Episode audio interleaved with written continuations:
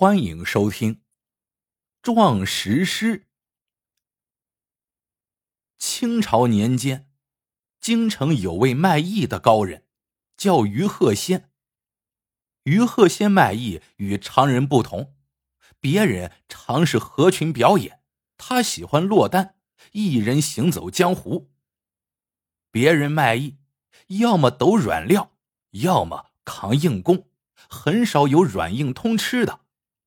于鹤仙却是两样不落，造诣非常高超。所谓软料，即指吹拉弹唱，无非弹个小曲儿，唱个小调，摆个花架子。硬功则指胸口碎大石、铁砂掌之类的真功夫。这软料讲究一个巧字，硬功讲究一个真字。于鹤仙的软料是有一副出众的亮嗓子，他唱的皮黄戏响遏行云，摄人心魄。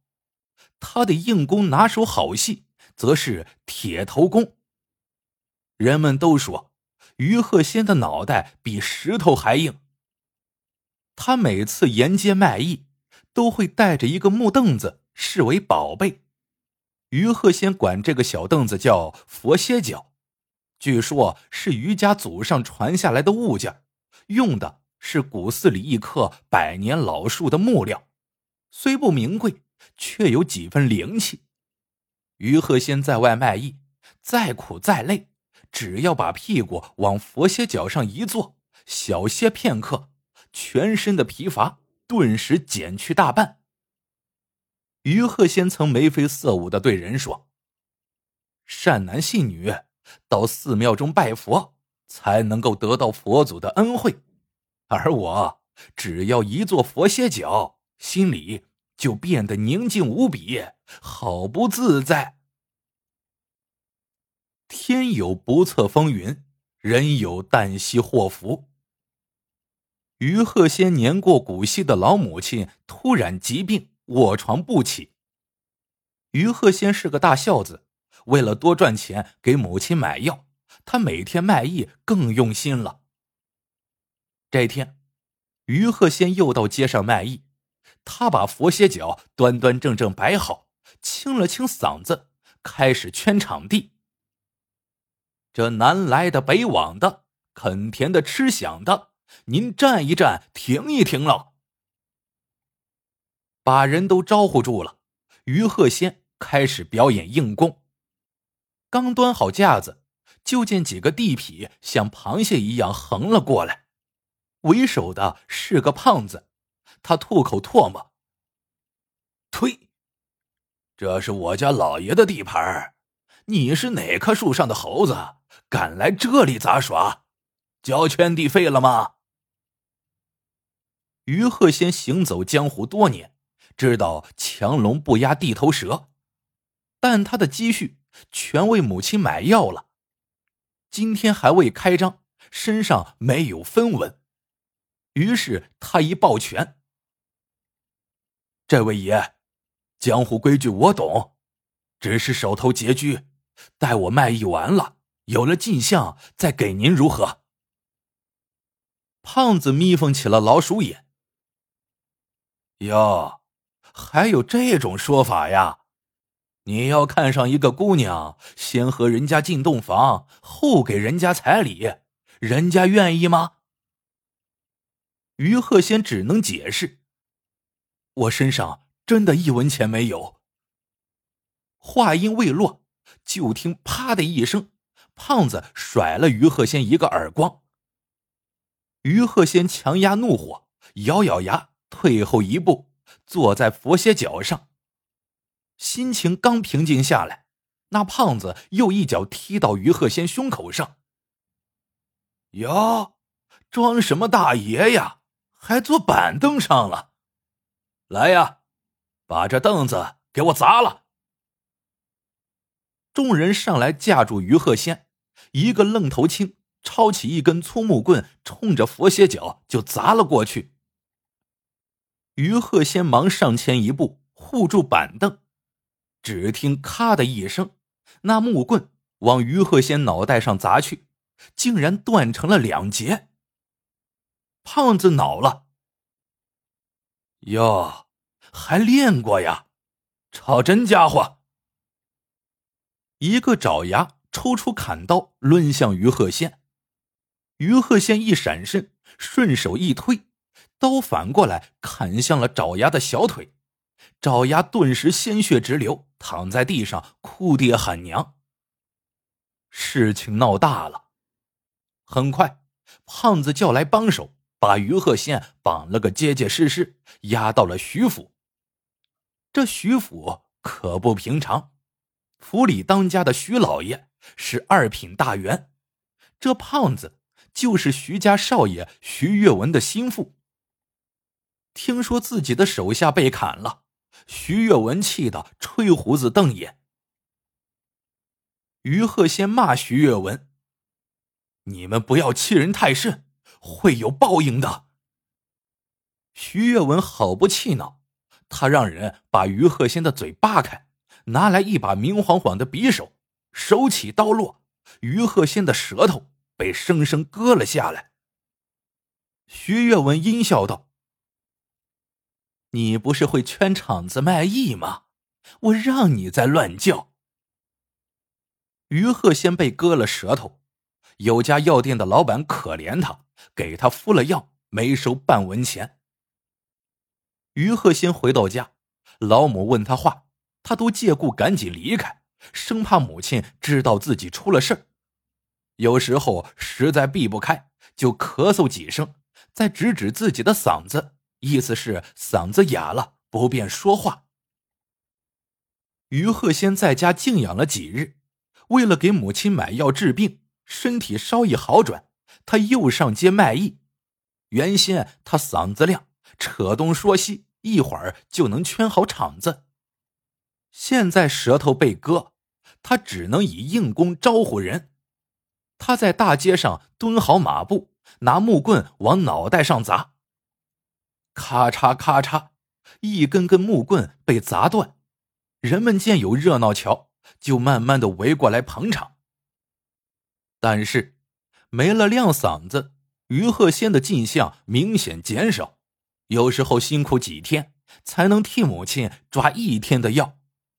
过了没多久，母亲还是不治身亡了。于鹤仙知道，如果按时服药。母亲不会这么快离去，这一切都是因为那些爪牙，因为徐月文那个畜生。料理完母亲的后事，这一天，于鹤仙卖艺完了，正坐在佛鞋脚上休息。冤家路窄，胖子带着几个爪牙刚好路过。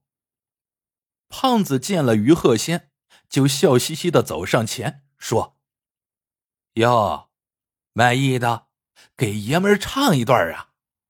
怎么没了舌头唱不出来？于鹤仙本来就因为王母而悲痛欲绝，这次又受到凌辱，就用手比划着，意思是一定要报仇，要告御状。胖子眼露凶光，要告御状，没舌头了还能用手比划是吧？我让你比划。说着，他让手下按住于鹤仙，抽出砍刀，抡刀砍去。于鹤仙的十个手指被生生砍断。胖子恶狠狠的说：“你不是要告御状吗？你没了舌头，怎么在皇上面前喊冤？哼，你丢了手指，怎么在皇上面前比划？”哈哈哈哈你个废人！说着，胖子越发得意，他指着徐府门前的石狮子说：“你家门前有石狮子吗？这只有朝中大臣才有。石狮子头上的全毛疙瘩代表品级，若是十三太保一品大员，门前的石狮子就有十三个全毛疙瘩。”看到没有？徐府门前的石狮子头上有十二个疙瘩，只比十三太保差一级。我家老爷是当朝二品，你能撼动吗？”于鹤仙目光呆滞，把佛鞋脚挎在身上，转身离去。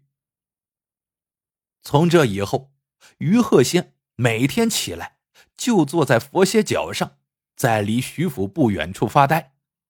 他头颅低垂，表情阴沉，不知在想什么。有人可怜他，把馒头塞到他怀里；有的见他吃饭不易。还亲自把馒头送到他嘴边。于鹤仙似笑非笑，似哭非哭，张嘴吃了，仍然面无表情。一转眼，几个月过去了。一日，皇帝一时兴起，带几名侍卫出宫探访民情，走到徐府门前，见一蓬头垢面的人坐在一张小板凳上发呆。就让侍卫近前询问。于鹤仙见皇帝来到，眼中顿时明亮起来。他用胳膊指指徐府，又张嘴让侍卫看看没有舌头的嘴巴。然后，于鹤仙重新坐到佛鞋脚上。片刻后，一滴浊泪从他眼中流出。突然，于鹤仙猛睁开眼，眼中金光闪烁。似乎从佛鞋脚中吸取了巨大的力量。只见他气运丹田，摆好架势，猛地一头撞向徐府门前的石狮。就听“咚”的一声，于鹤仙歪倒在地，气绝身亡。石狮子上溅满了鲜血。有人暴死在徐府门前，皇帝知道此事必有蹊跷，命人追查。果然发现徐府欺男霸女，作恶多端。皇帝欲将徐府治罪，但不少大臣都说徐家是朝廷的功臣，自古贵贱有别，不宜为区区一介草民就重责功臣。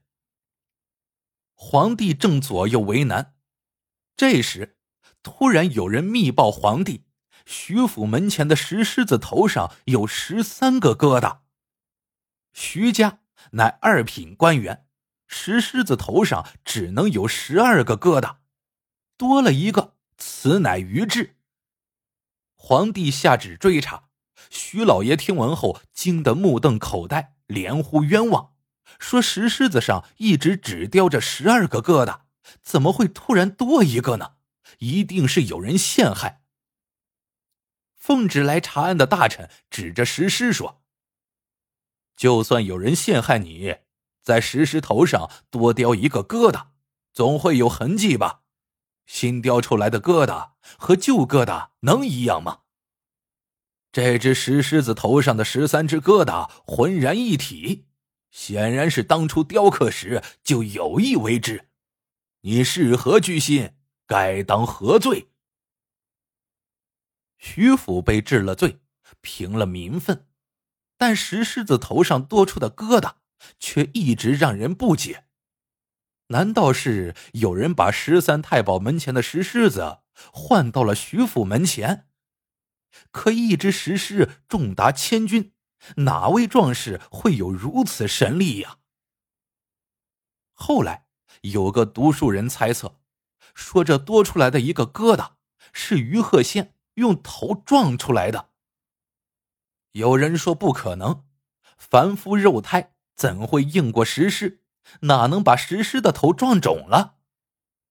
读书人解释道：“凡人当然不能，但是于鹤仙有佛歇脚呀。也许佛祖看不惯徐府为非作歹，赐给于鹤仙神力，把石狮的脑袋给撞肿了呢。”关于这石狮子头上多出来的一个疙瘩，人们众说纷纭。但是当地少了一霸，百姓无不欢喜。他们把于鹤仙的后事料理的十分周全。在于鹤仙的坟前常年供着一个擦得干干净净的小板凳。那就是给人们带来希望的佛歇脚。好了这个故事到这里就结束了。喜欢的朋友们记得点赞评论收藏。感谢您的收听我们下个故事见。